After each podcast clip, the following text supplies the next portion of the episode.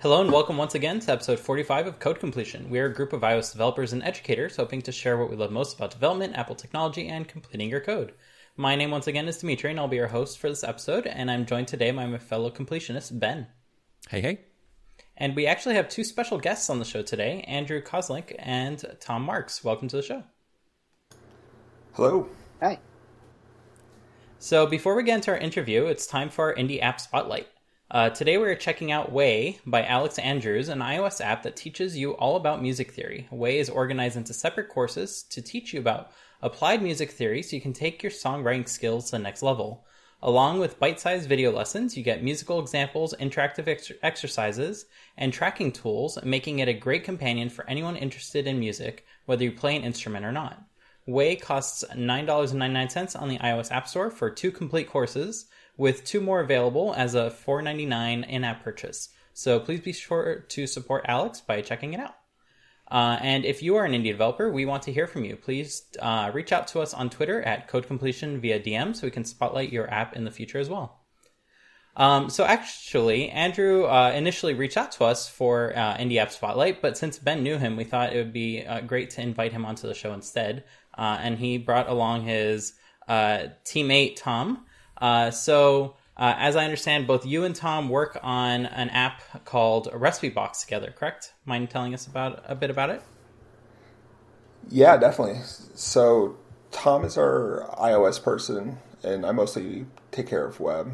Uh, he and I have been working on this together for like two years, something like that. Uh, Recipe Box is an app that was built to store your favorite recipes that you find on the internet. So if you find a blog or a YouTube video or anything like that, uh, you can just click a few buttons and save your recipe to your recipe box. Nice. And how does how do you uh, sort of accomplish like you're not obviously having to re-enter the whole recipe, right? So um, how does that, or do you like how, basically how how does like the mechanics of how do you get a recipe into the app? Sure. So there are two ways to add a recipe to the app.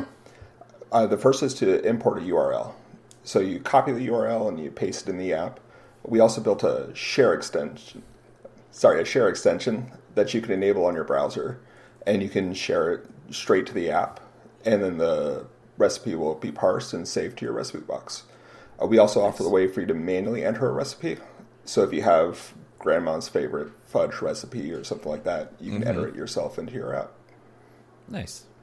And what was the? I mean, other than maybe like wanting to have a place to put your own your own recipes, was there kind of another sort of impetus to like get over the hump of this would be fun to build this to like oh but no but we're really going to do this right like I'm I'm sure as a lot of our listeners who build apps and stuff are aware right oftentimes for me I think of you know a thousand different things to build um, and a lot of them don't get built because they just kind of don't make it over the hump of you know that would be cool to know, but we should really make this right. So, what was your for you and Tom like? What was the thing that kind of made you decide? Let's really make it you know make it go at this. Yeah, I can maybe start and let Tom kind of talk about his end.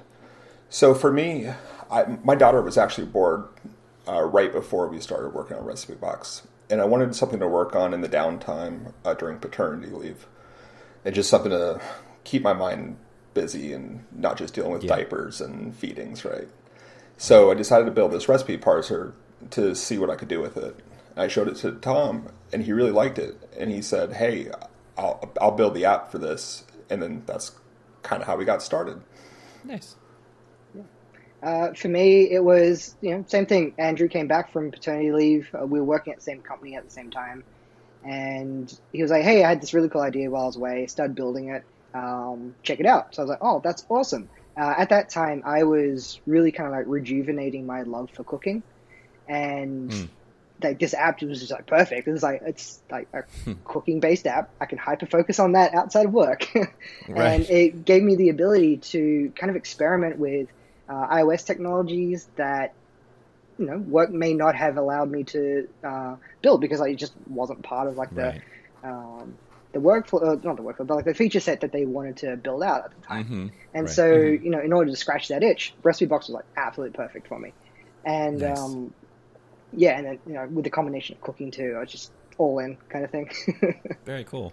Yeah, I think that's something that's like often underrated for devs who who maybe do want to make something on the side and they're trying to decide what to do. I think like what you just said, Tom, like picking something for one that you're interested in, and then that also uh, maybe scratches like a technological itch that you have that you just aren't able to accomplish in your job because you know at your day your day gig maybe they're like we don't need to do we're not doing recipes or we're not doing you know web scraping or whatever it is that you know or, or whatever it is right location services whatever it might be that that interests you and so you know having a side gig kind of if nothing else right it gives you an ability to to scratch that itch and, and understand that technology better, um, you know, and and have some fun, and maybe even parlay that into like skills that you can sort of, uh, you know, represent in like an, in a new job that you might get in the future.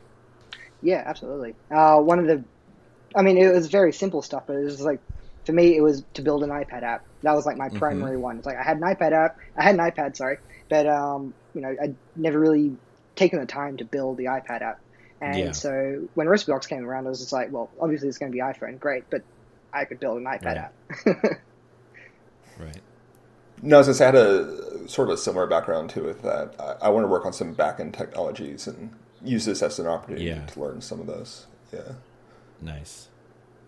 And I think it, it definitely helps when you have someone else that uh, wants to work on this with you. Like it, you're not going at it solo Mm-hmm. Uh, and therefore, there's a lot more opportunities to just be like, and eh, maybe next weekend I'll get started on this, and then right. next weekend never comes, right?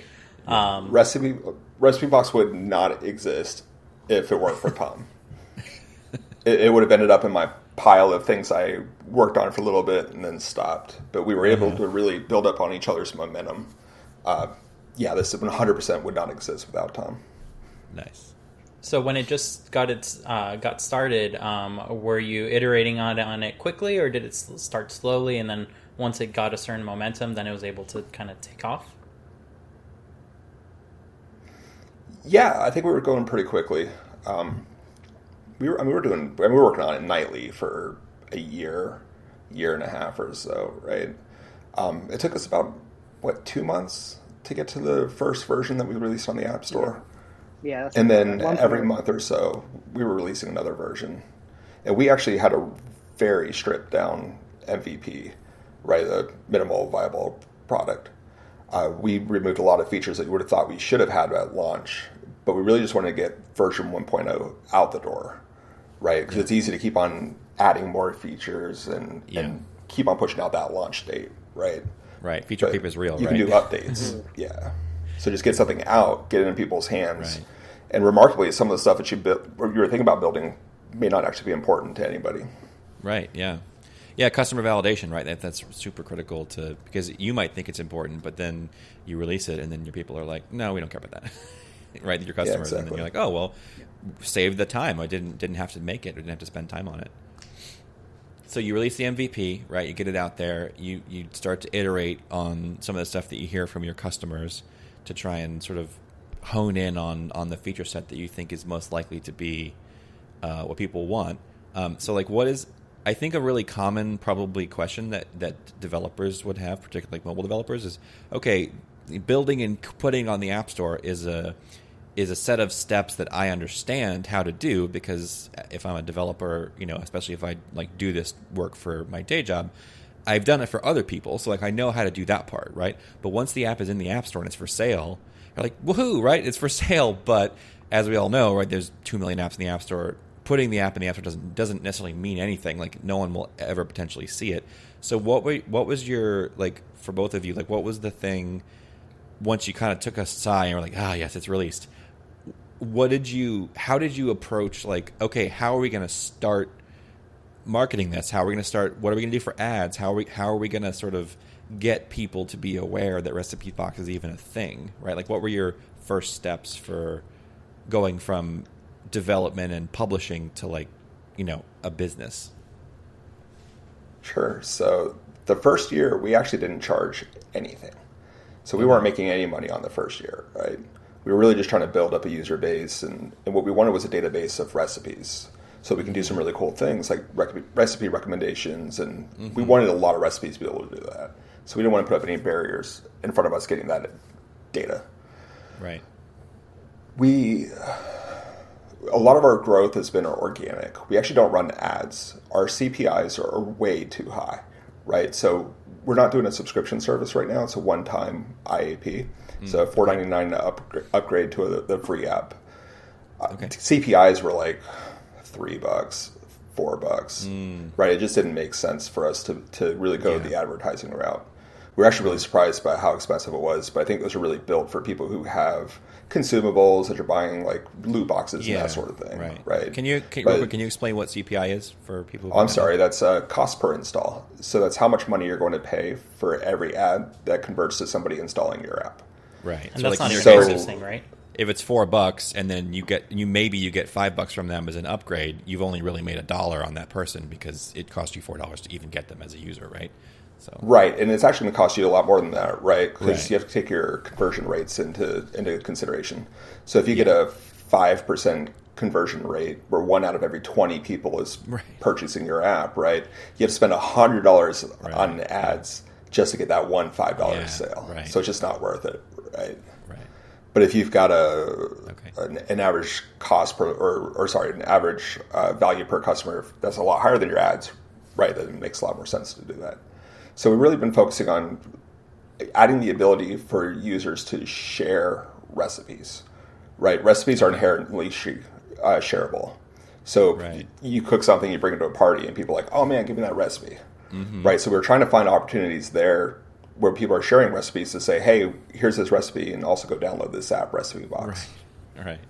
So, uh, has all your organic growth been attributed to that? Did you do anything else like on the web to market yourself in terms of like making sure you're findable on Google and stuff like that, or has it all just been through word of mouth?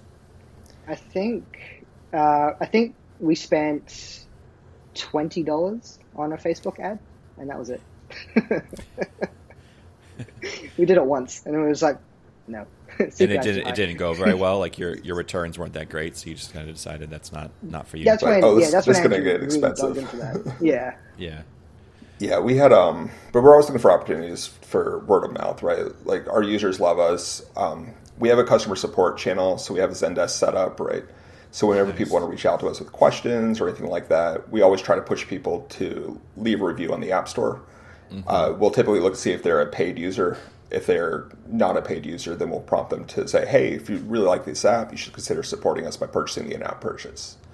And if they're already a paid customer, we'll say, "Hey, can you go leave us a five-star review on the App Store?" Nice. and we've seen that that was actually really nice. Uh, as the reviews are going up in the App Store, we do see our download numbers go up, right? So we're really trying to push people to do that. We do show a prompt in the app to uh, to go and leave a review after a certain number of unique actions, right? So if you say 5 recipes, we assume that you like the app, so we're going to ask you to go and leave a review, Right. and that's been really successful, really uh, successful for us. Nice. So with the like with the sh- recipe sharing, right? I mean, I guess the idea there is that you you want to provide some value, right, to the person who's sharing it and the person who's receiving the shared recipe. Easy to share for the sender, and then easy to sort of consume and understand for the receiver. But then you you throw in that branding and the maybe a link and stuff like that to say, hey, if you really like this recipe that your friend shared with you, they're they're storing their recipes in recipe box. You should also do the same thing, right? And it, and it kind of it's like a Trojan horse almost, right? Where like you're giving them value, but then you're also kind of it's like a kind of like an ad that you're hopefully your best customers are like doing for you. Yeah, we have a something we've found that's been really successful for us too is to actually just directly ask our users, Right. right? So instead of trying to like sneak the advertising into something else or anything like, we'll say we'll just directly say, "Hey, if you like this, please share it with your friends." Like we cannot be successful if you don't share Right. this with your friends. So we just really just tell people, "Hey, if you're enjoying it, right? we- It's really important that you support us so that we can keep on doing this." Nice. yeah. I think we've pushed out messaging in the past that said something like, uh, "We're a team of three people, uh, four now, uh, and you know." That's this is the best way to support us to you know help us grow the app, help us Right. add new features. You know, Nice. Yeah, I think people respond to the authenticity of that, right? They're just like, "Oh yeah, okay, this is not some giant like faceless corporation. It's just a couple of people, you Yeah. know, trying to make something cool." uh, we've had people reach out to us that have said like, Uh, I'm not particularly interested in the paid features, but I'm buying them because I want to support you guys. Mm. Uh, and so Nice. to me, like those are the best days. Like when I get emails and that, Yeah. that from our support thing that people are saying that kind Yeah. of stuff, that like that makes my day. Nothing can go wrong that day. Right. That's awesome. Yeah, we'll get messages from people who like use the app to prep their Thanksgiving dinners, right? Like that's really cool. Like Recipe Box is part of these really important family events for people, and, and it's working for them. It's Yeah. making their lives a little bit easier, and we really love that. We love hearing all the positive feedback. We love hearing the criticisms too. I mean, stuff Right. how we get we get better, and we can kind of see what parts of the app maybe aren't working for people, right? I think Right. one of our challenges right now is categorizing recipes. Right, that's probably one of our biggest complaints that we get is that that's not very intuitive. Uh, It's not very Mm. intuitive for us either, and we built it. so it's something we definitely want to look at improving. And we've brought on uh, Erin Denton as one of our uh, partners, and she's doing design work and going through and really looking at the UX of the app, right, and figuring out where can we improve these things and That's awesome. improve these things.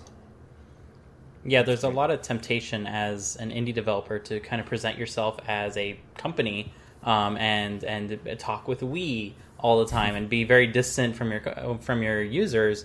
But that kind of has a downside of people don't treat you as a human being anymore. They treat you as a business, and you get all the all the related uh, email and hate mail that comes Yeah. with it. Um, so sometimes it's it's a really good idea as an indie developer, like you both have done, uh, to present yourself as a human um, as much as possible. Like, hey, it's just us three. We're just three people, and we want to make the best app that we can. And then all of a sudden, people come to a realization that they're talking to other humans across the screen, and generally uh, tend to have a better appreciation for what is going into the app. Um, and why something might not work and how it can actually be fixed. Like you're talking to the people that are going to be fixing it, not some one in between that's going to just hand off the message. Maybe, probably not. Right. Yeah, I, I think when we started, and Andrew, correct me if I'm wrong, but we did kind of present ourselves that way. Uh, we had like a, uh, uh, we used Andrew's uh, uh, dog as like the, the name of our like, hey, I'm Harley, welcome to Recipe Box, blah, blah, blah. People were Mm. getting really confused by it. And um, so we kind of dropped that facade, and I feel like ever since we did that, it's been huge improvement, huge improvement. Hmm. So yeah, Authenticity has been a really helpful thing for us. For yeah, sure. yeah. So That's going cool. back, going back to the in-app purchase, how did you decide what should be part of the paid feature set and what should be kept as free? Since you did take a year to decide on this, so uh, I assume a lot of thought went into uh, like which camp certain things would go into. Correct? Yeah, the year wasn't spent so much thinking about pricing and everything. Part of it was actually just getting the confidence to actually start charging. Right? Mhm. Like it's this really weird thing to say, "Hey, can you give me five dollars for this thing that that we built?" Right? Which five bucks sounds like s- such a small amount of money, but it, it, there's this weird psychological hump for us to get over to actually start charging people. Right? We felt like we wanted to make sure this was worth charging for, and honestly, we probably waited way too long. The 499 was kind of just in line with other apps that are out there, right? We didn't want to go too much higher. We didn't go too much lower. So most apps are running at in this space, or at least are running at about the five dollar mark. Yes, we're kind of following their their their uh, pricing structures there, and we're still trying to figure out that product market fit sort of thing too. Um, we're actually still running experiments now to try to figure out how can we align the feature set that people want against one that people want to actually pay for. So right now we charge for meal planning and being able to create your own grocery lists, but we're finding that a lot of our users don't actually care about those those features. So they're not upgrading because they just don't see the value in paying for it, right? They're getting all the functionality they want right now for free. So we're looking in that space right now to figure out how are people actually using the app and what are some things that people are already doing that we can find a way to enhance or, or find a way to charge for. So hopefully within the next couple of months, uh, we'll have an update out that's going to have some changes there, and we're hoping revenues start to kick up. for me, the um, one of the hardest parts was imposter syndrome. So, like, so that hump that Andrew was talking about a moment ago, Mhm. like, not feeling like I'm a good enough developer to be charging people money to use the code that I've written. Uh, that was definitely a huge hurdle for me personally. And what what made you just decide to do a one time fee versus a subscription? I mean, certainly it's it's it's the case that lots and lots and lots of apps are going subscription pricing. uh, You know, at least according to Twitter, much to the chagrin of of all customers. Uh, I don't know if that's actually true, but certainly people often complain about stuff going to subscription. So, uh, why why five bucks once rather than you know, maybe three dollars a year or something like that?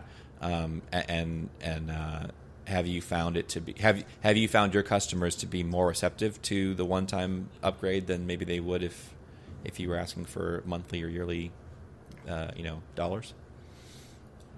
Well, we've certainly had people tell us they would not pay a, a subscription, right? so people will email us and say, "Hey, if I pay for this, am I getting charged monthly or is it one time?" Right? Uh-huh. If it's monthly, they just don't want to pay that. We've gone back and forth on this pricing model so much. Poor Tom will get messages from me at like two in the morning, and I'm like, "Let's do it. Let's not do it. Let's do it. Let's not do it." Right? I'm going back and forth, and, and so it's we still don't have it perfect perfected, right? I think one of the reasons why we don't do a subscription right now is because we don't have changing content that we're producing, right? So when you're Right. subscribing to us, we don't really have anything that you're subscribing to, right? Mm-hmm. So if we were to do things like predictive meal planning, right? So say, mm-hmm. I'm going to take your recipes and then I'm going to create a personalized meal plan just for you, and here you go, right? Based on your mm-hmm. recipes. I would consider consider uh, charging a subscription for that, right? Because you're getting a monthly sort of service from us, right? Right now, it's Right. really your bookmarking links and that sort of thing, right? So I don't feel like the services that we're offering right now are really matching a subscription model. Now that said, we really do want to get there. So we're kind of mm-hmm. having conversations right now about do we go into a subscription model? Do we just stay free and try to do like some more social features and grow things that way? Right. So we're still we're always trying to reevaluating and talking about our pricing model. Yeah. Cool. Yeah, I think that's really important, right? To like, just because you pick a pricing model doesn't mean that that's necessarily is going to be the right model for you forever. So I think that's a really good idea to kind of keep reevaluating. and Go, is it still right? Is this is this still what we should be doing, or should we be doing something different? Yeah, and experiment. Like try different Yeah. things, right? Exactly. We ran a sale a little while ago to see how that would go, right? And that went pretty well. Um, we've talked about just different pricing. Do we charge four ninety nine? Do we charge three ninety nine? Right. Um, so you can just run those those experiments. We actually went uh, completely paid a little while ago. So right now the app is free in the downs or the app is sorry. Right now the app is free to download in the App Store, and it's a four ninety nine upgrade. But we mm-hmm. actually for a little while just said, okay, it's gonna be four ninety nine across mm-hmm. the board, right? You just have mm-hmm. to pay five bucks to download the app.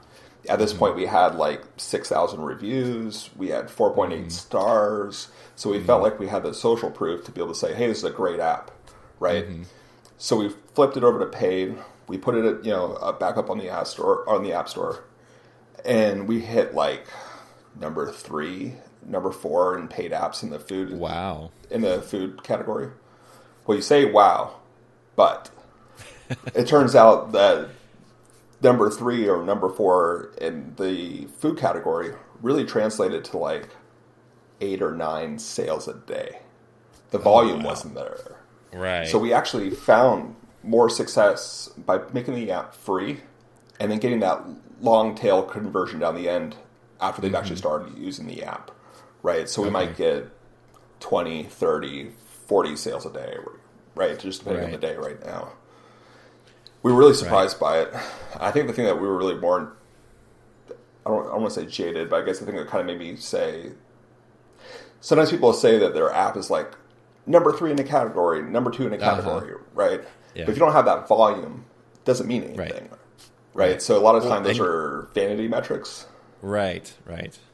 Yeah, and your, so your say, numbers cool. kind of prove that, right? That like you were number three or number four in the category in the whole app store, which probably any normal person would be like, "Holy crap, that's you know you must be rich, right?" But it, but it, then the ranking doesn't necessarily tell you anything about the sales, right? Because like you said, if there's no volume, then you're not getting the sales.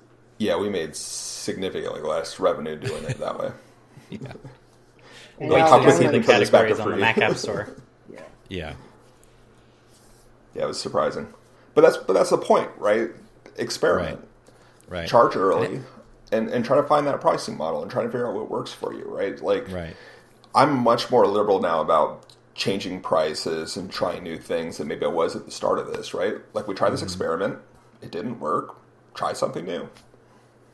And do you have any kind of um, sort of system or process that you use for doing the experiments and kind of doing it in a way that is, you know, scientific to use? I guess it's the best word to use. Just where like you can kind of run the experiment, collect the data, do an analysis to see how it did, right? Like, is do you do you have to use any tools, or do you have anything like in particular that you're using to manage those experiments, or is it just kind of like I go into App Store Connect, I change the price, we set the date, you know, we just see what happens. For pricing, no. I think we're really just looking at the revenue, right? We see our sales Okay. numbers and did they go up? Did they go down? Right. Right. And that, that's really the number that ultimately matters to us right now, right? We're just trying Mm-hmm. to increase that revenue number. But we do use Firebase events tracking to do a lot of like funnel tracking and things like that, right? So we measure what percentage of users who open the app for the first time successfully authenticate or register, right? That's a mm. really important metric for us because if somebody opens the app and they can't register, they can't figure out how to get in and actually start using the app, right? That's a mm-hmm. long tail sale that we're losing down the end. So if we can mm-hmm. increase registration success rates by like 20%, right, that might lead to a 10, 15% uh, revenue increase in 6 mm-hmm. seven, eight months Right. right? And so those are the th- areas of the app right now that we're trying to ident- trying to identify and trying to figure out what are the metrics we need to put in place so that we can actually start directly affecting revenue with some of these tests. Nice. Tom, I feel like I'm I think talking too long. Good. No, not at all. I think it's really good that you're open to experimenting with stuff like this. Um, when I when I had my debut on the App Store since the very early days, uh, my app was four ninety nine, and it stayed four ninety nine for the vast majority of its history. And I was terrified of ever changing that um, because it would it could like disastrously impact me in one way or another. Um, so I think it's it's really good that you have an open mind to trying these different techniques out and to really see um, what really works and what really doesn't. Um, for my wife's app, for instance, it's it's food related. It's all about Vietnamese recipes. Um, and we tried when we just put it out. We tried putting tips, and the tips worked quite well actually. Um, like the the highest tipped uh, amounts actually made more revenue than the lowest ones. Um, so like having a ten dollar tip would make way more than many small one dollar tips, for instance. Um, and then we tried also moving it to subscriptions, uh, and subscriptions didn't work out at all, uh, despite having a significant amount of downloads to kind of get the app started. Um, so it's it's always something that like you need to keep trying to see d- how different things work. Um, and I think it's it's excellent that you kind of started off uh, with that mentality from the beginning. Yeah, I feel like I see for Tom me, at least- Yeah, uh, I feel like for me, um, like to to go with what you were saying, Dimitri, is with the subscriptions. I, I personally have a pretty high barrier before I'm going to be like, I'll subscribe to that. And so Mhm, I, I personally, I make that assumption with like everyone else, probably the wrong assumption to make, but I assume that everyone's like me and no one wants to do a subscription unless they have to. And I feel like that's where like our app is like really excelled is just like we didn't force anyone to do a subscription and it but then also to Andrew's point of like it does take a long time for us to convert someone eventually. So there is a, that that kind of like front um, that we have to you know we have to you know we have an expense up front that will hopefully pay off at the back end. And Right. yeah, I think that's kind of like where we are right now. Yeah, I'm over here smiling, and I think Tom is smiling about the same thing. But he's told me about putting the, putting tips into the app countless times, and I keep on saying no, no, no. I don't think you'll be able to do that. So, Dimitri, hearing you guys have success with that, after this, I'm going to be like, hey, Tom, we should Minor put, success, uh, minor tips in. success. hey, man, it's, it's a little bit at a time Anything. that you're just building up, right? So Yeah. maybe somebody wants to give us some extra money. That'd be great. So I don't know why I'm rejecting. we that. have had people reach out to us through our support being like, hey, do you have a tip jar? I want to send you more money. It's like, that's awesome. Mm. No, we don't. Darn. Why don't Only enable it for people who buy the the full app, right? There you go. there you go. There you go. Yeah, exactly. That's They've already good shown they're willing to give you money, so they might give you some more. Yeah, That is Fernando's metric for having being successful at an app is making or anything uh, is making your first dollar, right, Fernando? Yep, that's that's it for me. If I can get one dollar, it means it was worth it. no, but but I mean, besides the joke, I think I think it's really interesting what uh, what everyone's saying in the sense that, that first dollar. it doesn't matter how life changing. Yes. Like it's Yeah. so weird. Like it Yeah. that first sale, you're like, oh wow, this might work, right? yeah Um, Gives you hope. yeah, it really does. You're like, man, like if I could do this one million more times, I'll be good to go, right? But like you got one, so now you got nine hundred ninety nine thousand plus to to go. You know? As long Um, as it's not over 20 years, right? Then you're good. yeah, exactly. Yeah. As long as you're open to to charging and, and really taking those risks and just put put yourself out there like that, right? Like charge some money, see what people pay. Um, it's kind of neat. Every once in a while, you know, I'll go to a movie or something. I mean, not now, right? But used to go to a movie, and I would come out of the movie and be like, "Hey, we just made enough money to like cover that movie and the popcorn." You know, it's it's pretty cool. And it's truly passive. You know, um, we were able to outsource some of the more manual day to day stuff uh, to my sister actually, which has been really helpful. Um, so it's become pretty passive for for us. Yeah, at least as far as day to day operation goes. Nice. So you dropped out for a second, but I think I can fill in what happened. Uh, we hired uh, Andrew's sister for our support, and that has been extremely helpful. Like it was, it's, it's basically where all of our funds have been going, and it's been phenomenal. Like best decision we've ever made.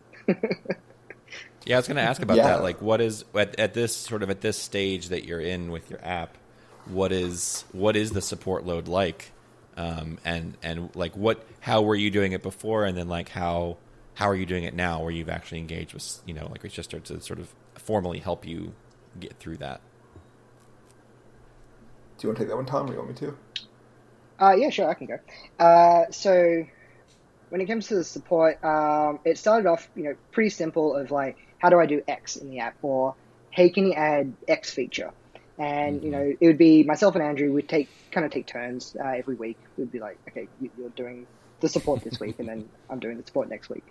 And we would kind of like go through those, and we just get the same tickets over and over and over again. And so we ended up coming up with like uh, order, not really order responses, but like responses that gave us like the the, the, the meat of the response, and then like we'd we'd fill out like the outside of it with something more personal. And um, eventually, like the apps, we got featured on the App Store as like a one of the um, uh, one of app uh, app picks or editors picks or something like that. I can't remember what it's called. And that just saw our user base explode like almost overnight. It just skyrocketed. And after that, it w- it started to become like a real hassle, and it was kind of like we'd get the same tickets of hey, I want to change my email, or hey, I don't remember my password, or how can I get my uh, other family members onto the same account, or uh, you know, it was very much the same kind of questions over and over again. Uh, Andrew did start building out tools that were able to help us uh, to like quickly navigate those problems and so and um, solve them quickly. But it became such a detractor from us actually being able to spend time building out new features, and it was it was just like this total time suck. Like we'd have our nine to five jobs, and at the end of the day, it was just support tickets. And so we weren't able to actually build the app, add the features that people were asking for, because it was just like we have to respond to these people. Like they're using our app, let's help them out. We've got to, you know, we've got to support them. And I, I feel like it was midish last year uh, when Andrew was like, "Hey, you know, my sister can help out. You know, we'll uh, set aside some of the money that we've been making from uh, the purchases, and uh, we can hire her. We, like, we can actually hire." And it was the absolute best investment. It is an ongoing investment. I, if if we never make uh, a lot of money, that that all the money that we're funneling that way is 100% worth it to me. like I absolutely love it. Um, Yeah, I'm so- always like I'm always talking about it to like all anyone who will listen. I tell them how how much having someone there dedicated to helping with support is it's just Right. Life changing.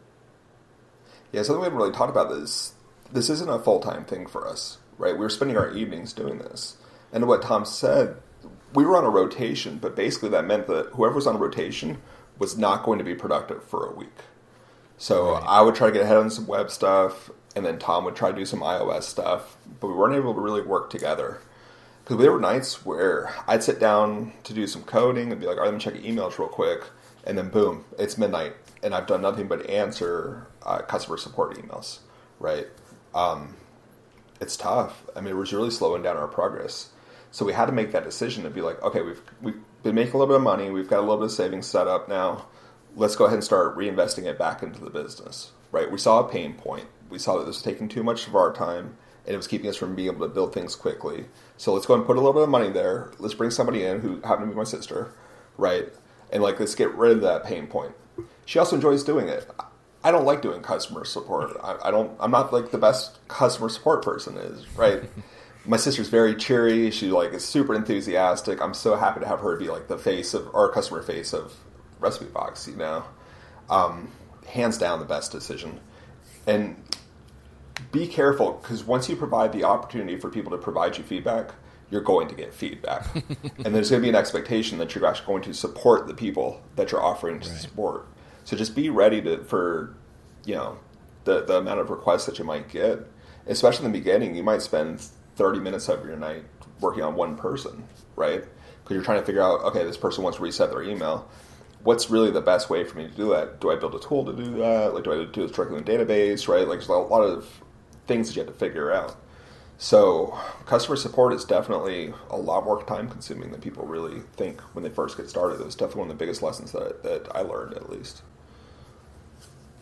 And for, like, for me, I've launched a couple of very small uh, apps that I'm not going to tell anyone about, and um, like I didn't get many, I didn't get any you know uh, feedback or any, anything like that because I, I wasn't prompting for it. And yeah, so to Andrew's point, the moment you ask for it, oh, it comes flooding. but like a lot of it is good because you do get those days where you you'll get someone who's just like, I don't have any issues, I don't have any feature requests, I just want to tell you that I love the app, and yeah, it's so rejuvenating to get those emails. That's great.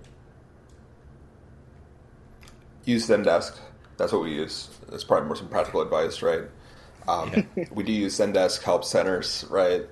Uh, for the easy things like how do I reset my password, how do I save a recipe, right? Those general FAQ sort of things that people would come up with.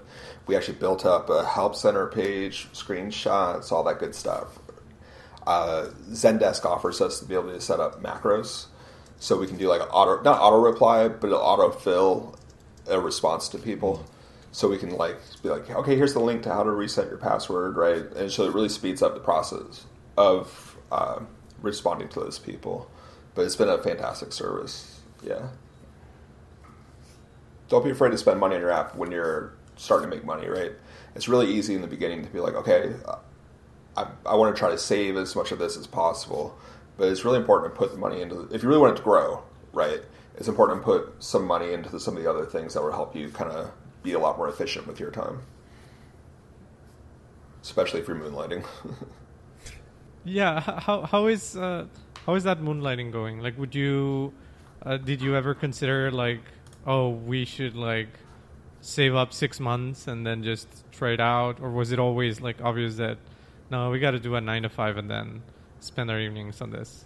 For me, um, I I personally have like a an issue with risk, and so jumping into an app like and committing to that like full time, one hundred percent, it is an absolute desire and an absolute want that I have, but I have a lot of like hesitations uh, because like I want to make sure that I can cover my mortgage next month, and I want to make sure that you know I can put food on the table and uh, stuff like that. So it to me like it not necessarily it's not necessarily about like uh, saving up for six months and then like dropping everything you're doing to focus on it.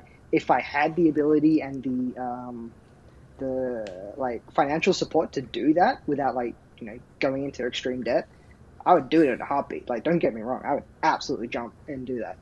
Uh, but it's it, it's a scary thing yeah, I gotta admit, it's a scary, it's a scary thing. Yeah, I want to go full time more than anything. From the bottom of my heart, I want to do this full time. Um, wish I'd done it ten years ago. I've got a daughter now, right? Like she's got a heart condition, so we've got to make sure we got the health insurance and all that stuff in place, right? The level of my responsibilities right now is vastly higher than it was ten years ago. So I wish I'd done it earlier. That said, we are trying to make the right moves right now so we can eventually go full time with it. Um, don't tell my job that, but we'll definitely be. Uh, we're definitely trying to push that way, and it's actually making us a little bit more strategic about the things that we're working on. Right, like we know that in order to do that, we have to increase revenue. So right now, we're only working on features and only working on enhancements that are going to increase our revenue. Everything else is nice to have. But if we really want this to be a full time thing, then we need to focus on the things that are actually going to bring us enough money that we can do it full time. So we're making pretty aggressive product decisions and, and putting some things off on hold that like sound really cool to work on, but maybe don't have direct impact on revenue, right? Right. Um, I really, really, really want to work on our search engine for recipes, right? I think there's a lot of things that we can do there, but I'm having to put it off a little bit while we try to figure out how do we get this product market fit aligned and everything. Have you considered in those discussions about going full time? Have you considered like taking on investors or doing crowdfunding or in some in some sort of some sort of fashion uh, like raising capital for you to then use to invest in your business? Yes. Um, right now, we're still trying to bootstrap. Right, part of it is a stubbornness thing. Right, like I want to make sure that we're owning the majority of what we're building. Yeah. that's really important to, to me, and I think it's important to Tom. I don't want to speak for him, but I think it's important to Tom as well. No, absolutely. Um, part of it is honestly for me. Part of it is imposter syndromes, right? Like Uh-huh. even now, like we have revenue coming in, and I'm like, well, why would anybody ever want to invest in us, right? Right. I still kind of look at this, but meanwhile, it's like we don't have like we're not making like you know hundred grand a month or something like that, but we're making like enough where it's like we can prove that we can make money on this, right? Right. If we scaled it, we can make more money. Mm-hmm. Like it probably would be a good target for somebody who wanted to be a like an angel investor or something like Mm-hmm. that. Um, but it's kind of back into like just like in the beginning when I was like, why would anybody pay for something that we built? It's like why would anybody invest in something that we built? Right? There probably. Right. are people out there who would, and it might be worth having those conversations. Yeah. Um, I think when we finally get to the point where it's like we really need to do this full time, but we're not making the revenue. I think it'll, we'll start looking at that as more serious of, a, of an option. But right now, there's no no hurry. But if the right thing came along, sure, we'll talk. Nice. There are so there are in addition to like angels and kind of that traditional like VC route, right? There's also crowdfunding, which has really only become available in the last couple of years, and that's because of the changes that were made to U.S. law to allow people who are not accredited investors to be able to invest in companies. Um, so uh, sites like Republic now, so like if you've never seen Republic, it's kind of like um, like Kickstarter, but rather than investing in a product that you're kind of sort of pre-ordering, really you're investing, but you're sort of the presumption is that at the end you're going to get the product in return. Uh, Republic is an example of a platform where it looks actually very similar in, in its in its presentation, but you're just you're just straight up giving a company dollars, you know, your dollars, and in exchange you're getting equity in their business, you know, a small amount probably, um, and they then collect, you know, a hundred, five hundred, a thousand dollars from lots and lots and lots of people rather than collecting a million dollars from one person, um, and and kind of the effect is the same. So while uh, you you end up in theory in the same place, nobody ha- nobody's like taken you know a giant chunk of your company because it's lots of little little tiny tiny chunks. Um, another one that's become really popular is there are several examples, and I can only think of one right now, but it's called non-dilutive capital raising. Um, and an example of that is a company called Pipe. They're pretty new, but basically they're actually literally built for companies that uh, already have traction, already have uh, recurring, you know, regular revenue, stuff like that. Um, particularly if you guys were a SaaS business where you were, if you were doing, uh, you know, month to month or year, or yearly subscriptions, that's even better. But either way, you have revenue um, where they they will invest in your company, um, but by it being non-dilutive, what they mean by that is that basically it doesn't dilute your ownership in the the company. So uh, it's a way to raise capital without giving away a whole giant chunk of it. Um, so I've been really interested in that kind of stuff lately. So I, I've uh, I've done like deep dives into some of these things, and it's been really kind of cool to see just in even the last couple of years, the the additional ways that you guys could could increase your um, you know your velocity by injecting some money into your business without necessarily having to go kind of to that sort of very traditional like go to some super rich VC and and do a pitch and try and try and get you know trade cash for for ownership. Um, there there are there are some new and interesting ways to do it too, where that you know that really just weren't even available before. That's cool. Yeah, we'll definitely check that out. Yeah. There's a certain nice thing too about like running a business that does not necessarily have investors in it as well. Um, not just from like an ownership point of view, uh, but just you have a business that's generating re- reoccurring revenue to pay you to do continue doing what you love, right? Um, and uh, that is something that seems like it's getting rarer and rarer in the technology space, but is kept alive through indie developers. Like the only the only businesses that keep doing this are indie developers that don't necessarily grow to dozens upon dozens of people. Um, like sometimes you just don't need that if what you're generating is enough to keep you doing what you're doing, right? Yeah, I think part of our thing right now too is I don't necessarily know that our ambition aligns with what an investor would be looking for, right? Yeah. So usually it's going to be like we want this to turn into a hundred million dollar, billion dollar business or whatever, right? Um, when you read a lot, you, you, you kind of read a lot about people disparaging these sort of lifestyle business, right? But a lifestyle business is basically exactly what I want to build, right? Like I'm not looking to conquer the world, right? I don't want all the pressure of coming with running a 60, 70, 80 million dollar company, right? If I can make enough money to cover the mortgage, keep my family fed, and have more time to spend with them, that's ultimately my goal, right? Yeah.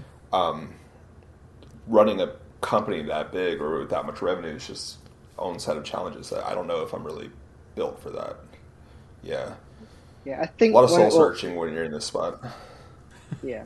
When um when we were first starting out, we would you know go to lunch when we were working together at the other company, uh, and we'd just be you know sitting there joking about ah and oh, not joking but like uh, daydreaming about oh wouldn't it be amazing that you know if all we did was just work on Recipe Box you know a few hours a week, kind of push out new releases and stuff like that, and we were getting enough revenue to pay for our mortgage. That was like our goal. Mhm. It was just like let's just get the Mhm. mortgages paid for because like that's a huge chunk uh, of like your uh, just nine to five wages, honestly.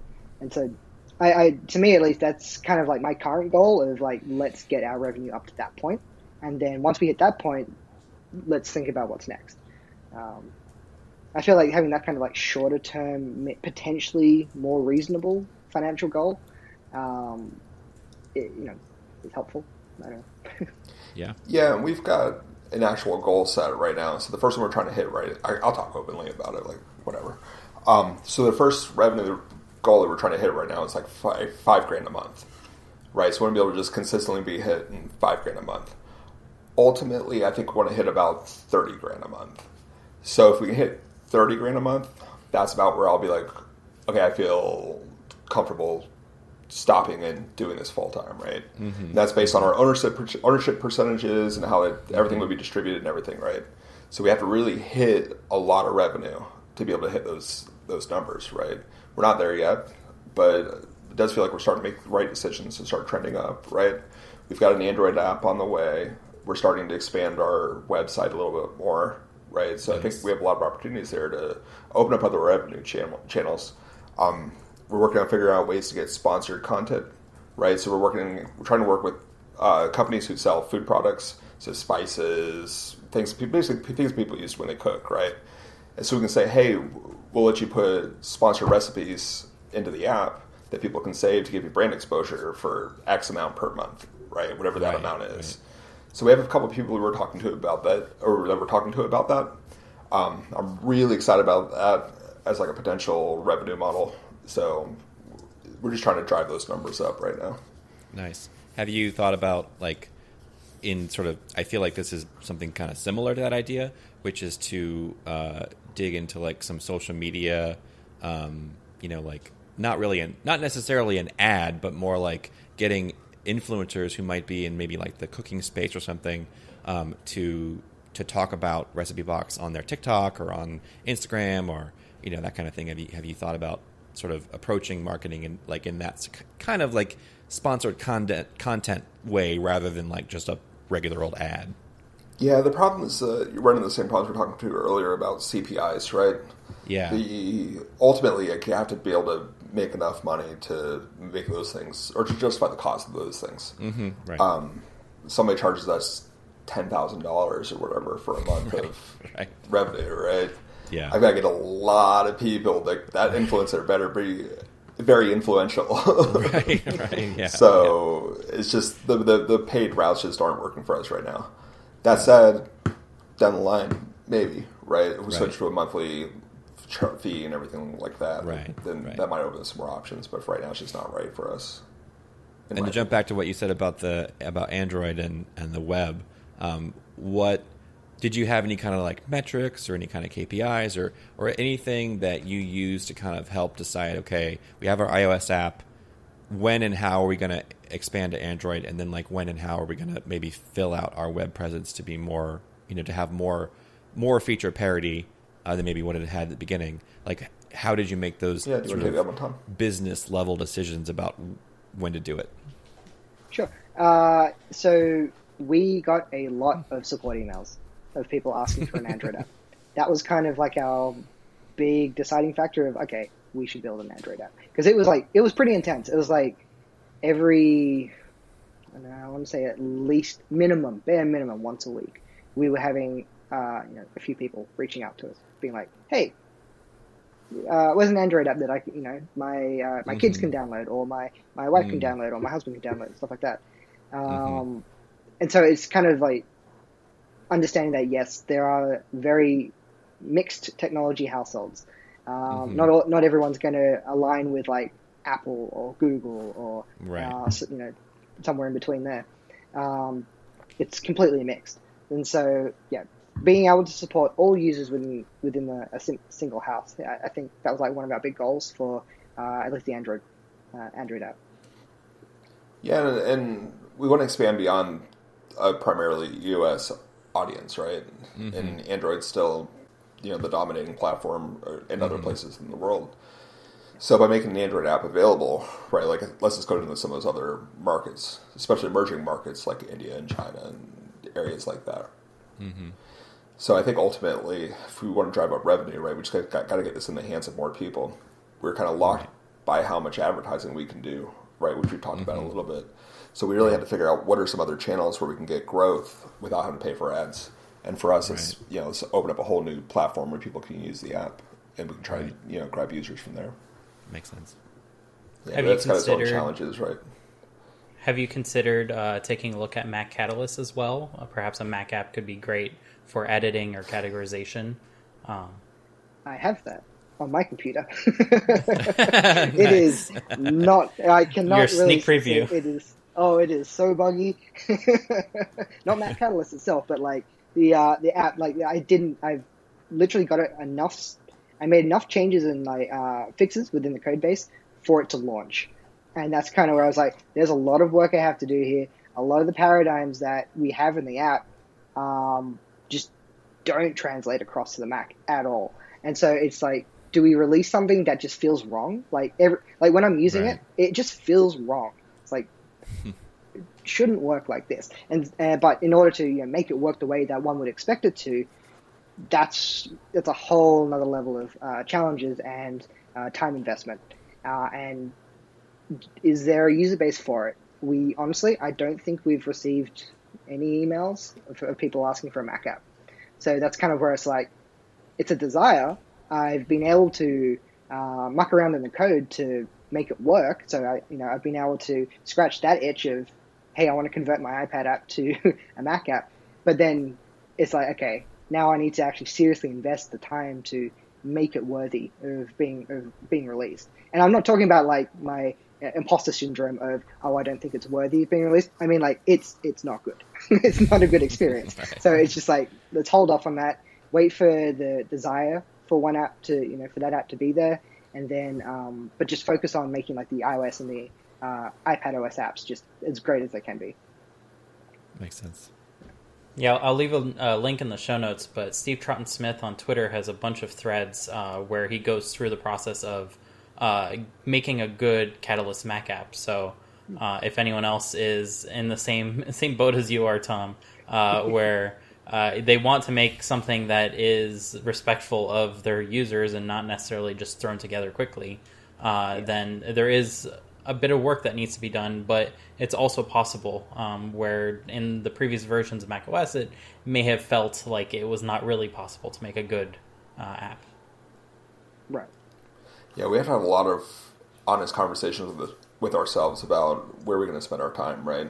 We've only got a couple hours a night, maybe, to be able to work on something. You need to really spend make sure you're spending that time on the right things, and Right. it does make it harder to take risks on things like building an app, right, or a Mac app, right? If you don't really know if people are asking for it.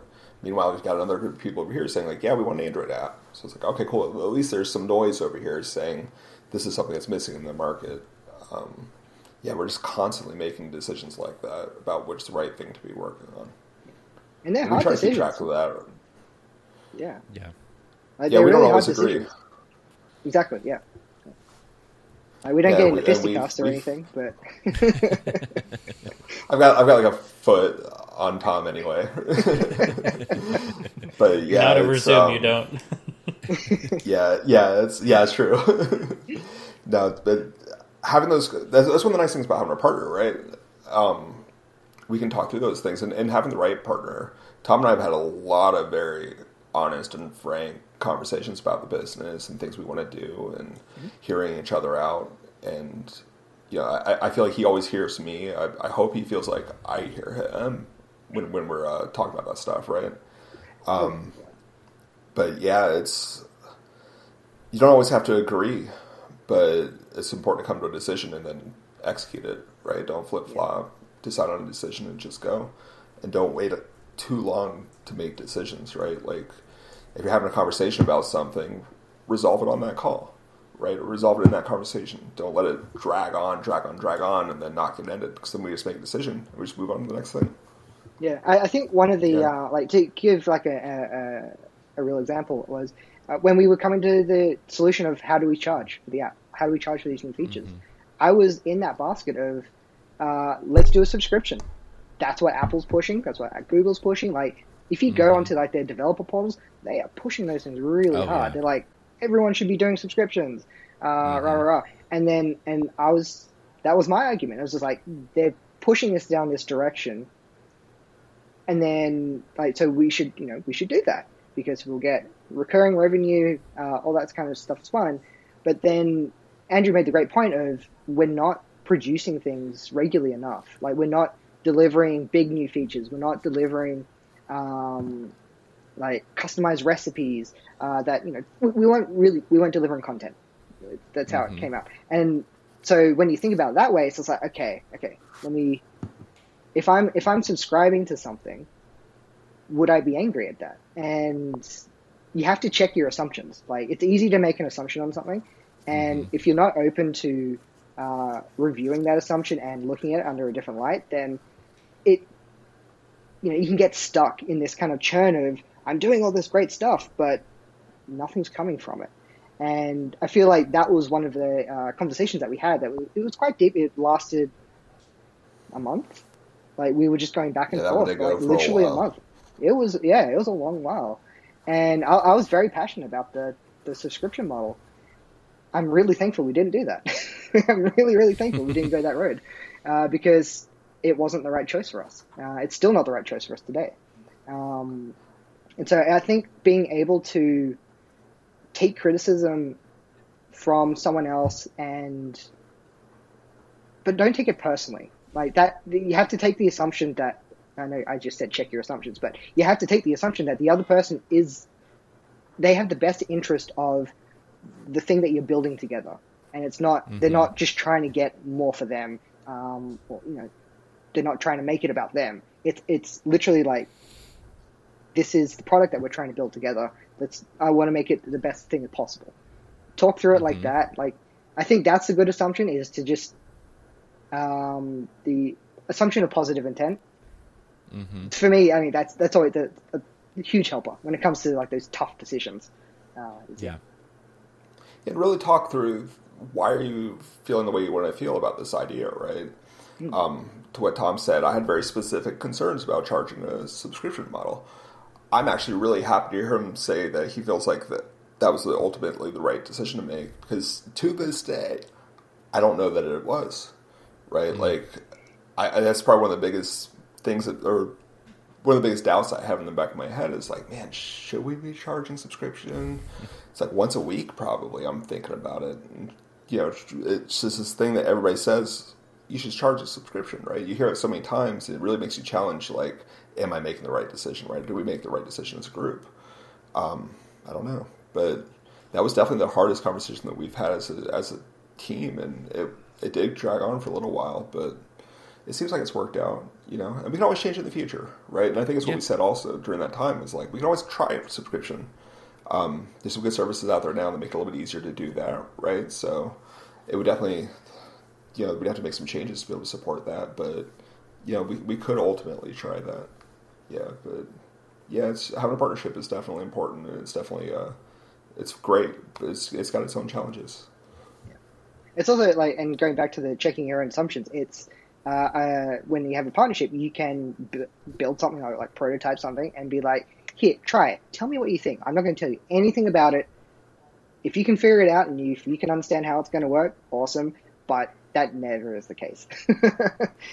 it's never the case. It's always like, I thought this was going to do X. And it's like, oh, that's a good point. I need to go at that. Um, trying to, I'm, now that I brought that up, I'm trying to think of an example of uh, a time that we've done that. Uh, and maybe I can circle back to it later. But um, yeah, like checking your assumptions. Honestly, that's the one of the best things you can do. and more eyes, right? Just more eyes on the problem Yes. is is Yes. always good, right? Because Yes. you're Yeah, like you guilt's- said, you're going to have a perspective that the other person doesn't have, right? And and that's always going to be true. So you're, I mean, I, I actually just worked on a problem today at work with um, one of my colleagues who's a designer, and uh, and I was like, we should do it like X, like this, right? And I was like, these two things should exist, and he was like. But why? And then I was I explained it to him, and then and then he's like, "Yeah, but like, what if we just did it this way?" And I was like, "Oh yeah, that's much better, right?" as, soon, as soon as he added his, he he he checked my assumption, right? He checked sort of what I thought was the right answer, and I was and I kind of was like, "Yeah, but this is isn't this the obvious choice?" And then as soon as he explained his perspective, I was like, "Oh, that is." actually better like it not not only not only it's and it wasn't a it really wasn't a tweak of what I was doing it was just a different approach and I was like you know what I agree with you let's abandon my idea and go with yours instead because it's it's clearly better um and I and like if it was just me working on it I wouldn't have I probably wouldn't have gotten there but because of that extra perspective I was able to you know to figure that out Yeah, Well, the thing with being a yeah, the thing with being developers, right? Because I think are we all developers here? I think we are. yes Um, you always want to be right. yeah right So when the conflict comes up, right, especially when you're arguing with another developer, and people say this in their team sometimes or whatever, right? Like everybody always wants to be the person that's like, okay, cool, I was right. Um, you've really got to check that, right, and, and come at these conversations with the perspective that like you might not be right, like you might be very, very wrong. Um, you've really got to listen to the person and understand where they're coming from, and not just in your product, but just like in your day to day life, right? yeah. But being able to be open to the people's perspective and really listen and actively listen to what they're saying um, it's incredibly important. Yeah for sure. On the topic of working on a very like very small team, uh, just the two of you, and then slowly adding uh, more members, have you just been communicating over iMessage? Do you have a Slack? Uh, do you FaceTime every week? What is your workflow there to kind of keep up with what each of you is doing? yes. to yeah i think we'd be remiss in saying that uh, we have our, our designer erin and she's been with us now for like a year or so right so at this point i consider us definitely be a team of three right um, four if you include my sister right um, erin's been amazing we actually primarily use imessage right We've got a Slack for doing things like code formatting and things like that, where we maybe really need to talk to, through some more of the technical things, posting API responses and that sort of thing. But we have a, a, a iMessage group called Box Party, right, with our little company logos. It's the the icon or whatever, and that's where we really talk through most everything. Um, these poor people have to deal with me sending messages at one o'clock, two o'clock, three in the morning. I think I'm muted, but it's probably the smarter thing. The whole do. channel, the whole It- channel's muted. yeah. it's been it's worked out great though. Like it's it's a simple solution, and it's been I can get it on my Mac, I can get it on my phone. Like it's been it's been fine. It's been surprisingly fun. Tom hasn't seen any of your messages for like the last six months because he's just got the whole thing muted. I don't blame him. I'm probably Were we blocked. still using that iMessage group? Uh, yeah. I'll send a whole block, and I'll just be like, "I'm sorry." I'm the worst person to text with too, because most people will, they'll put together their thoughts in like a paragraph, and I just send one sentence at a time. So we should do this. Let's do this. Enter. Let's do this. Enter. And then we do this. Enter. So if you're getting messages from me and you have your sound on, it's just going ding, ding, ding, ding, ding. or if you're wearing one of these Yeah, I'm sure watches, you get a little uh, obnoxious. uh, Uh-huh. massage on the wrist. That's funny. so, as we tied together this interview, was there anything else that you wanted to share about the uh, development process or running uh, Recipe Box as a company? Don't tight. You're ready to wear a lot of hats. Oh, go ahead, Tom. don't tightly couple your view controllers. Don't tightly couple your models to each other. And uh, there's definitely a lot of lessons one learns when uh, developing an app for production. Because once it hits production, it's you have to support everything, all those past decisions that you've made. Um, well, not all of them. You can like overwrite them, but it takes time to do that. And yeah, I think uh, you don't necessarily have to like architect it to the you know to the nth degree, but have some kind of plan. Um, like just just a high level plan of like, oh, I'm going to have a service that is dedicated to this and only this, and uh, I'm going to have a view model that is you know for this view and that's it. uh, and so it makes things testable as well at the same time if you do it that way. Uh, that was a mistake I made. I'm trying to correct it currently.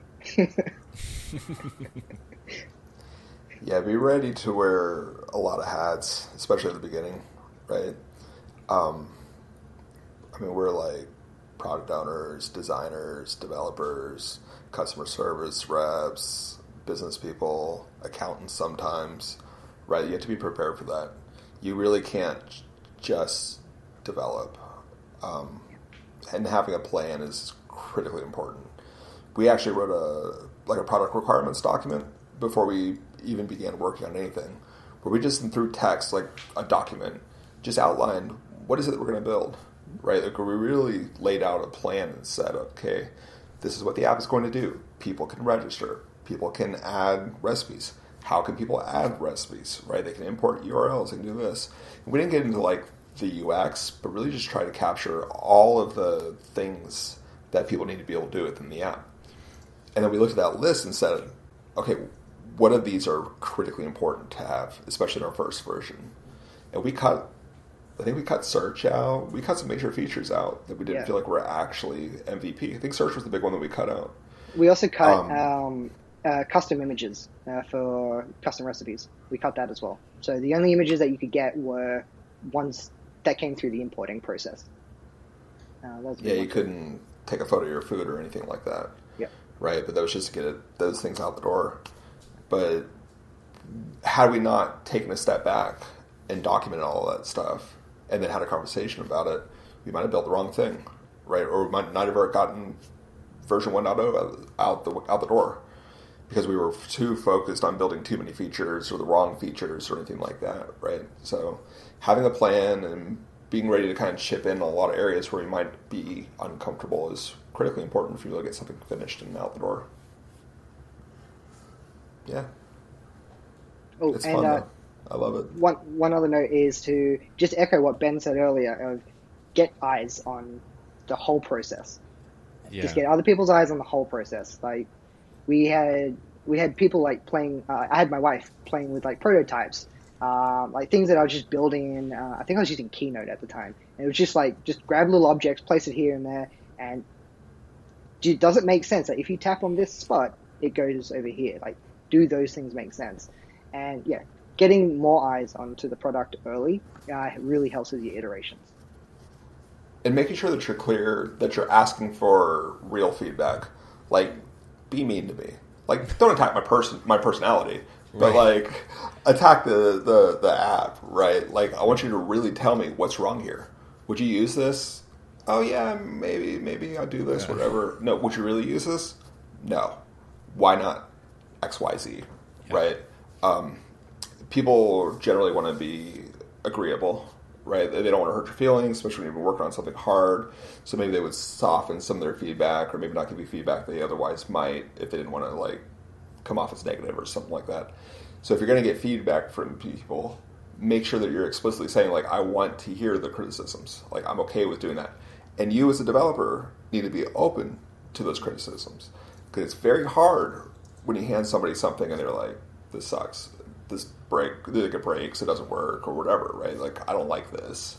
Because you kind of put your heart and soul into it and you feel like that app is like an extension of you and they say I don't I, I don't like this, it feels like they're saying I don't like you Right. and it's easy to, to take some of those criticisms personally. It's really important that you don't, right? It's just a product. And being able to listen to those things and take that feedback and then adjust and, and make changes is great. And understanding which feedback to throw out, right?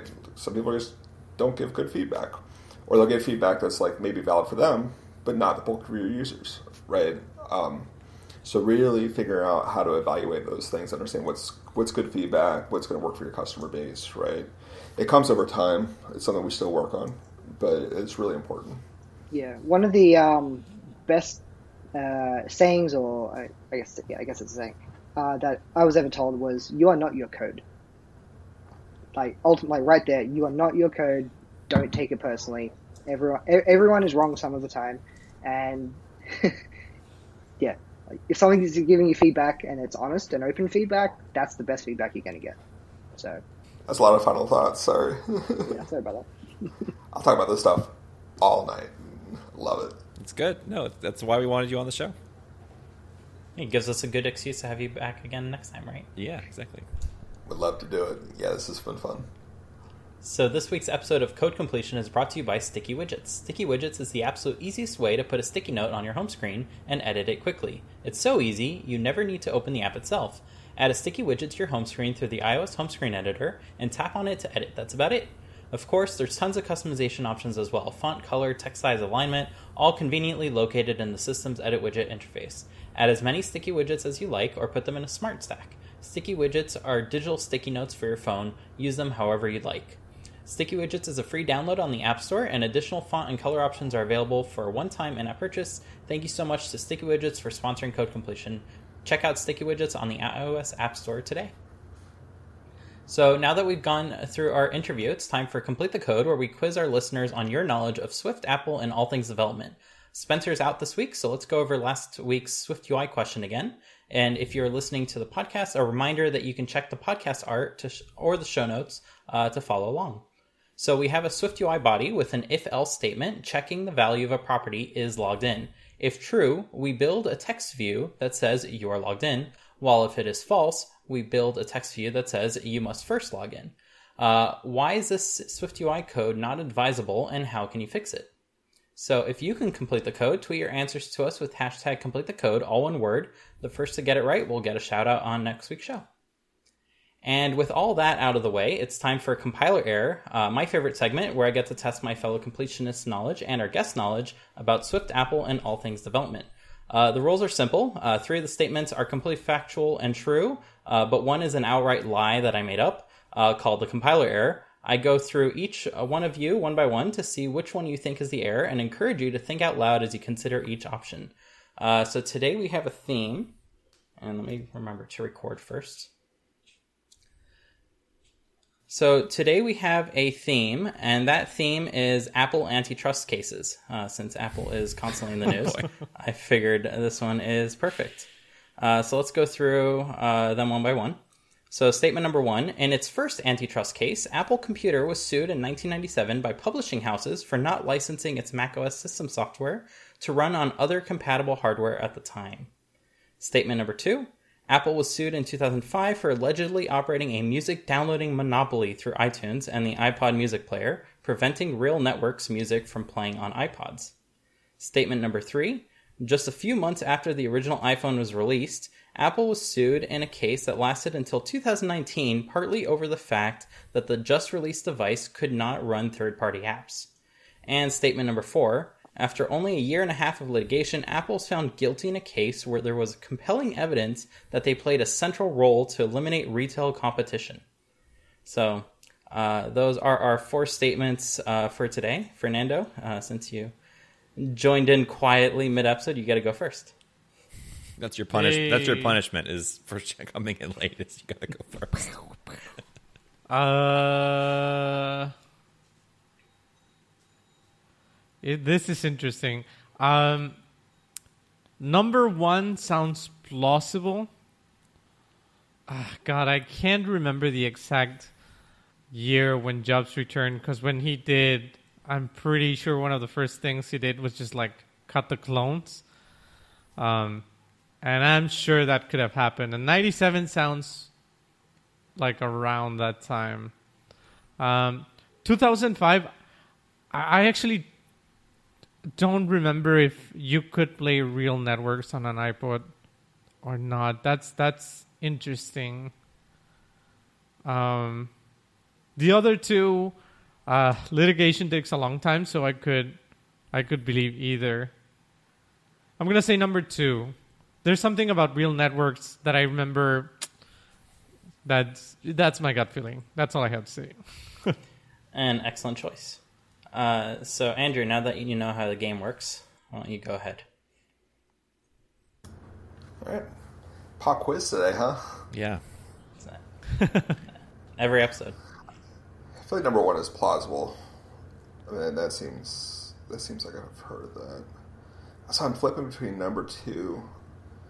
I can't tell if number four references the recent ruling. I feel like it does.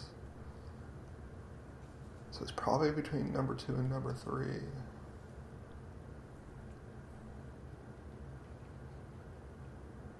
I'm gonna go with number three. An equally excellent choice. Just for the record, he's going to say that they're all excellent choices. you get you get no help there. I did think see that was the follow help me the first round. yeah. Uh, yeah, if I just have Dimitri follow me around and as I'm picking out groceries, that's an excellent That's an excellent choice. So, Tom, why don't you go next? And you're welcome to pick the same ones, different ones. And You're all against me, Yeah. so Excellent, excellent. Um, you know what?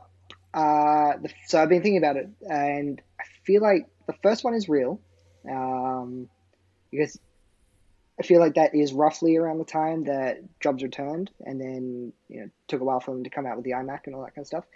Uh, 2005. The only thing that's kind of tripping me up on number two is I personally never heard of real networks. Uh, I wasn't really into tech in 2005, so uh, the whole iPod thing, I was literally just like, oh, it's an iPod, it's fancy. Uh, that was kind of like my extent of technology understanding at that time. Um, I was like a musician, you know, playing music, that kind of stuff, like absolutely not thinking about tech. Um, number three, Apple sued. Um, that one feels weird to me, I think. Um,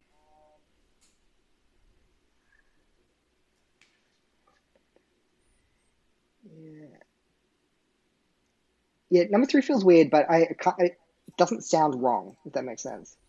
Um, so, order of elimination, I am going to YOLO and say number four. I don't recall hearing about uh, Apple having a central role in eliminating retail competition. That sounds strange to me. I mean, I don't think they ever really sued like the Microsoft stores or stuff like that because they kind of copy pasted. But um, yeah, I'll stick with four. I'll with four. an excellent choice as well. Uh, so Ben, All right. So uh, the advantage of going last is that I get to hear everybody's uh, thought process. Uh, I don't know that that necessarily helps or not because I've definitely won and lost, wh- whether that's true or not. But uh, but ninety seven, I'm almost positive is when Jobs came back, um, and he did immediately put a kibosh on all of the clones, uh, and I could totally see, particularly. Um, publishing houses being upset about that and wanting to sue, so that seems very plausible. The whole real networks thing. I know there was beef there. The iPod came out in 2001, I want to say. So at this point, we've we've been selling iPods for four years, um, and they've worked. And at this point, they've prob- they've worked out like selling music through iTunes and getting it on your iPod and all that stuff. So, but uh, I don't know if they ever allowed that kind of thing. So I, I'm not positive on that. But uh, the third one totally seems plausible that it would take 10 years to, or what, 12 years to litigate this thing. Uh, and it is true that the iPhone did not release with third party app support. There was that whole sweet solution, which was web apps that didn't work very well. Um, uh, and people are Sue happy. So I, I, again, seems totally plausible. I don't know what that last one is referring to. Uh, it could be the most recent one, but retail competition kind of makes me think that it's like something to do specifically with the Apple Apple stores. Uh, so, and I don't remember how long there have been Apple stores. I think it goes back to like certainly before the iPhone. I don't think it predates OS 10, but but a long time they've had Apple stores, so it could even be an older case. I have a question. so, is Apple Go ahead. is is the retail a trick? Is it related to the Oh, App Store? Because if it's If if, it's related to the App Store, then I mean, like anyone being paying attention to the news in the last couple of years has just been like, right. okay, Fortnite versus Apple kind of thing. Yeah, yeah, that it very, that could very well be. To me, so uh, for the record, Dimitri's not going to help us at all. so There's a lot of crosstalk going on. you're not going to get an answer to that at all until after we're done. Uh, but I think retail means to me. My thought process is that he put that in there for us to think that it means brick and mortar, but but he Yep. could also be tricking us. That's the thing is that Dimitri is he's slick and he he's devious and he if you've if you've seen this before on our show, like he loves to do weird stuff. Um, so it could or at least really Ben could- likes to claim I do. Every single time. yeah, it makes it more interesting. So uh, anyway, so it could it could to be honest, Tom, it could go either way. Like it either could be that it's he's focusing on brick and mortar, or he could be trying to throw us off. Um, so I'm I'm gonna go, one is I feel like one is solid. I'm gonna go number two because I, I have this same sort of feeling that Fernando had about the real networks thing, but but that is as is usually the case when I vote it's uh it's weak. It's a it's a weak argument. I don't have a ton of faith in it. So we trying to have remember. uh, oh, sorry. so we have the completionists on number two, and our guests uh, spread out on three and four. Uh, Tom, any final words since you were trying to remember something? I want to. I'm trying to remember if like 2005, like 2001 to 2005, if Apple was allowing their users to put uh, any MP3 uh, file onto their Mhm. iPods, or if it had to come through the iTunes Store. Because I know they were really fighting all that um, Napster, uh, torrenting, sharing, you know, all that kind of stuff at the time. And so that's where I'm thinking, like, maybe the real network thing was real. I don't know. I, I don't know. We'll find out. An interesting thought process. Gonna give us the Um. So let's start with number one, since you all agree on uh, number one. Um, so this was a particular case of uh, Apple falling in decline and publishing houses not wanting to be stuck with Mac hardware that would not work anymore, uh, being entirely dependent on the macOS ecosystem. Uh, which is a complete fabrication that I made up. Uh, so I am sorry to say that this one all is the compiler error. Um, and I'm I'm glad that each of you added your own little details to this as you went. this is what happens. This is this is why we all Uh, hate this segment. So I have no clue. I have no clue if Apple had an antitrust case before 2005 uh, or not. So this may there may have been one earlier or not, but I completely made this uh, one up. So uh, thank you everyone for falling for that.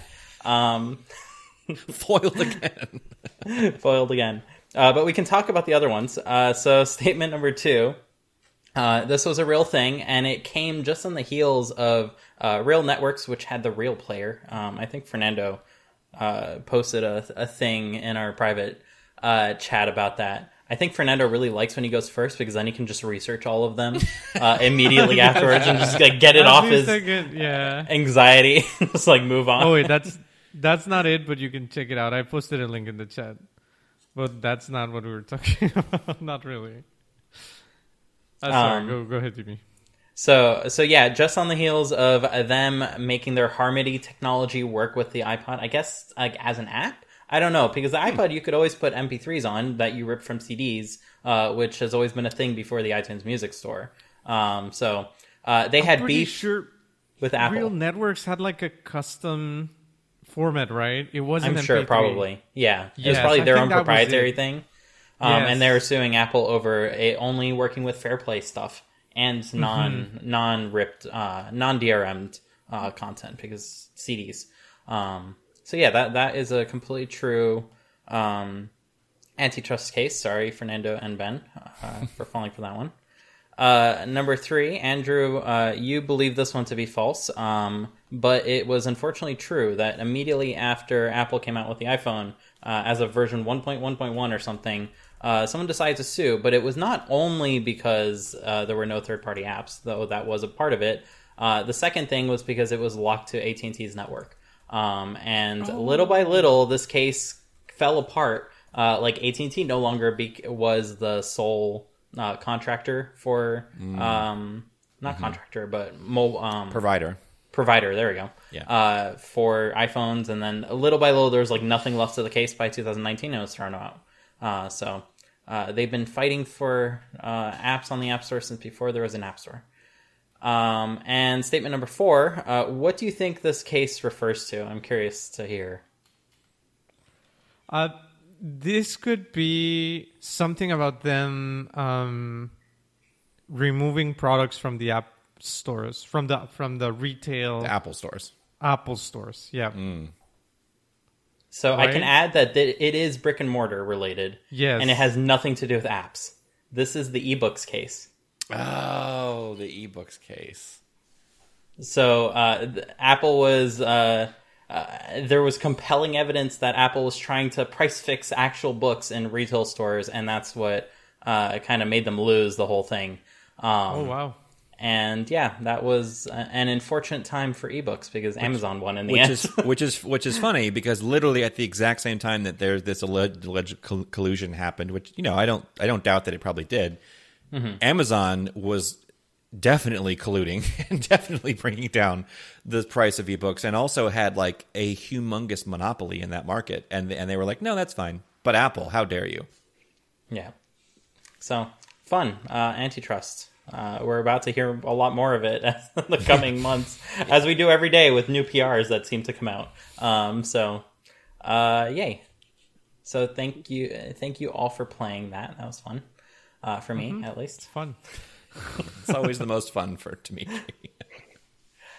So thank you so much, Andrew and Tom, for joining us this week. Is there anything uh, else that you'd like for our audience to know about? Maybe Tom, your other apps that may or may not remain unnamed. Nope. Nope. And how can Go everyone download follow? Recipe Box. nice. Yeah, go download Recipe Box exactly, and buy buy the in-app purchase. It's only five dollars. Like, come on, Yep. you spend more doing like various things uh, that you don't even need. So, uh, what better way to spend it than to get an excellent app that can save recipes, right? for sure. I'm sold. Um, so, so how can everyone follow uh, both of you on Twitter? Um, I am at London Atlas, um, all one word, all lowercase. Um, I don't really post. I gotta admit, uh, it's something that I'm trying to work on. But every time I finish something, it's like I want to go to bed instead. So, and then the next morning I've forgotten what I've done. So, so uh, I am trying to actively uh, be more, uh, you know, produce more things for Twitter to share. Like, oh, I found this. This is cool. But yeah, right now, hmm, not that exciting. I got to admit. Yeah, man. At Andrew Kozlik, just one word. Um, I actually deleted Twitter from my phone to try to reduce my screen time, but I am on there way too much on my computer. So definitely reach out. I love talking about indie hackers stuff, people starting their own businesses. I will be actively involved in a conversation around that stuff. So definitely reach out. That's a good point. Awesome. Uh, I do respond to messages. I just don't post things willy nilly. Yeah, I think not you need yours in that cats to anyway. post things willy nilly, right? It's like a You- good you know- excuse to Yeah, you're not going to find out the sandwich that I had for lunch. But maybe one day if we add social features to uh, Yes, Box. that's. He's bringing it back. He's bringing You'll know it's when Box it's being developed, right? You'll know exactly when it's being developed because there's going to be a lot of testing all of a sudden on Tom's account. Yeah. Absolutely. It's like, Tom's supposed to be, you're supposed to be sharing all these recipes. Tom's tweeting like 20 times a day now. What's going on? It's all the same recipe. what could it mean? just me tweeting for Tom. Well, thank you guys for having us on the show. This is awesome. This is a lot of fun. Yes, Thank you very much. So, as always, I want to personally thank everyone uh, for listening in this week. Be sure to follow us on Twitter at Code Completion to know when new episodes get released, and feel free to tweet at us if there's ever a topic you'd like for us to dig into. Uh, and most importantly, as a small podcast, uh, please be sure to share this with your friends and family who are also interested in any part of the process of app development. It's your support that enables us to continue doing this, and we hope to grow a healthy community around everything we discuss. Uh, so once again, I want to give my thanks to Ben, who is at Ferrous Guy. That's F E R R O U S G U Y on Twitter, and Fernando, who is at From Junior to Senior. That's F R O M J R T O S R on Twitter. For joining me this week, my name once again is Dimitri. You can find me at Dimitri Bouniol. That's D I M I T R I B O U N I O L. And we'll see you all next week. Bye. Um, So, what are the rules words around like you like you import a recipe from a website? Like, is that are you committing like copyright infringement or like how that does that legal? work? Yeah. Um, no, I mean, It's private, No. right? So, yeah, it's For personal use. yeah. yeah. This so this is a really important thing to us. We it's really important to us that we align ourselves with the block with bloggers and stuff, right? Like we don't want to take traffic from from them. Right. Um, so if you use our app and you save a recipe, you'll see a mm-hmm. stripped down version of it, right? Mm-hmm. I assume to me, you saving the recipe is like you printing it, right? Like it's right. I don't I don't I don't see anything wrong with that. The bloggers mm-hmm. might, right? Um, but for our search engine and our website, we always link to the original blog Okay. it's really important to us that we're being seen as a as a way to drive traffic to these Yeah. websites. Right. So yeah, they might lose the one view on somebody like saving the recipe, right? And so I think there's mm-hmm. some there's some there's some stuff there, right? There's Yeah. stuff in some gray area, but we try to push as much traffic as possible uh, to the bloggers, and we might eventually just stop showing those stripped down versions, just depending on how things go. And we have a process where people can actually file a DMCA takedown, so they can mm. just say, "Hey, this is my stuff" or whatever. I just don't want you on mm-hmm. using it on the app. So I flag it in the database, and it won't show up in search results. It won't do any of that. We also have our website set to do um, no indexing on recipe on the actual recipes. Okay. So- So if you send somebody a link Yeah. to the website, right? We don't want we don't want their Google traffic. We don't want any of that. Right. So Right. we keep the crawlers off of those pages. um, just in the interest of not taking traffic away, right? Right. So it- it's definitely there's definitely some gray area there, but it's like, is it copyright to bookmarks? Like like Pocket, you know, there's a lot of apps out there that take content and then show it in a new way to read it, right? Like there's precedent for these apps, but we're not going to fight anybody on it, right? If somebody doesn't want their stuff on their website, but it's like, oh yeah, it's cool, we'll take it down. Right, it's all right. good, you know. It was. People don't I think it was this year. but show up. Right. I think it was this year, uh, around I want to say April, March, Aprilish, where a new recipe app came out, and they were flogging it to um, like lots of ads. Like I, I saw it blowing Mhm. up on like Twitter and Reddit and places like that, and they got into a lot of shit because they were marketing um, their app as like a way to get rid of all the cruft that um, Mm. Oh, recipe, you know, recipe bloggers write. Like Mm-hmm. people, it's this is going to sound bad, but people don't want to read that stuff. They just want the recipe, and Yeah, but it's right, through those like diatribes. But I want to like, know life why they fell in love with the pie that they met in France along the river that one time Yeah. because it's so important to like contextualizing the flavors. that, and it, that, that's that's, actually the copyrighted part of their of their recipe, Right, Because it's a it's a story that belongs to them. Uh, because Mm-hmm. you, uh, at least to our limited research, you can't uh, copyright a set of instructions. So like you, you know, Yep. put X amount of ingredients in at you know, these different stages. You can't you can't do that. So that's why they have these like huge diatribes. But um, they're, they're, they're, the other uh, recipe apps failure was marketing on that, uh, whereas Mhm. we've done the polar opposite of Mhm. we want to drive traffic to your website, and we also want to allow the user to be able to just see like the, the stripped down version once they've chosen to save your recipe after reading it. Um, Mhm. We don't advertise that feature at all. We don't tell Okay. people, "Hey, you could, we'll strip out the stuff out." Right? Mhm. Like that's that's how dedicated we are to make sure that we're like doing everything we can to try to make sure that we're still driving traffic. Right? Like We have a paid we're, we're, preview. we're really trying to. Yeah, we have a paid preview feature where uh, you go to Discovery, you tap on one of the recipes that you find, it will load up the original website. But then in the top uh, left-hand corner, there'll be a button if you've paid for it uh, called Preview. You can tap on Preview, and then that will give that will show you the stripped-down version. Uh, it won't save it for you. You'll just kind of get that quick glimpse, um, and from there you can save and go and have a look at it later on. But the point of that, the point that I was trying to make was, we show the original. Like we, we don't we don't try and um, block the original creator in any way. We don't try and uh, take their stuff. You know. That's good.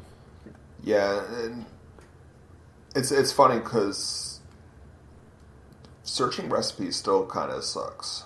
Like, if you search for if you search for, I mean, I mean this exact thing that we're talking about, right? Like everyone's going to write articles to feed into Google's SEO because SEOs for Google is hitting the content on the page, but not the recipe. If that makes sense. So they're writing all this content to try and get people to go to their blog. But as an actual recipe search engine, it's not very good. Right. Right. So that's one of the long term things that we want to do with uh, Recipe Box is we want to make it a solid recipe search engine. Um, so and I don't think we're there yet, but we've got some cool things we're starting to do in that space. Like we want to be able to, so we want to be able to find blogs for like people of color, right, and try to mm. elevate some of the recipes and to and mm-hmm. get more eyes on those, right? Mm-hmm. Like I cook a lot of Indian food. My wife's vegetarian, and like I'll do a search for like chana masala, and one of the top recipes is like chana masala that some like white girl made, mm-hmm. and it's like I don't really want white girl chana masala, right? like I want nani chala chana masala, you know? like, Yeah. Reminds me of the so fried rice to figure out what's that. debacle that happened. Um, I forget what his name is. Um, Uncle Roger and uh, the fried rice uh, instructions made by someone who did not know how to cook rice. Um, but they were cooking a very different kind of rice, and there's like a whole bunch of culture that you can miss just by watching that one video. But uh, it's fascinating how like the rabbit hole that that one video kind of introduces you to, um, with regard to like that. But it it seems like uh, Recipe Box can become an excellent index to a bunch of great recipes to kind of funnel the traffic their way because essentially it's someone putting the work into to make a recipe, right? Um, it's not just them writing about their experience around uh, having that flavor for the first time. No, they're they're putting work into building out their blog, and you want to be respectful of that. And it's great that you are. Um, whereas some other developers may just see it as a uh, pit of content that they can just go ahead and use and not Right. think twice about. Right, yeah. I wouldn't want somebody to take my content, and you know, I, I get it. Um, but that's why we, we we try to make sure we're making the right decisions. It, it's there's definitely a gray area though. It's the thing I, the, the thing I worry about the most with our app being on the App Store is somebody filing enough DMCA takedowns as they take it out of the App Store, right? Like mm-hmm. there was an app called Yeah. Copy Me to that, and that's exactly what happened to them.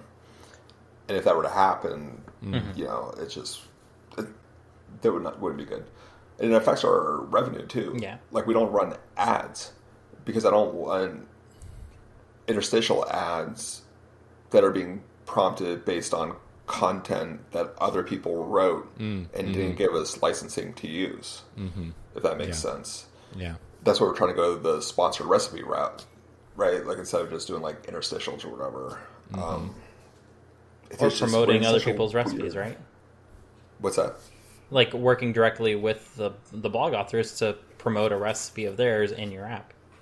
Yeah, exactly. Just most of them don't like apps like ours, right? Because they see it as taking traffic away from them, and that's not. It's just it's just a, it's a really challenging area to be in.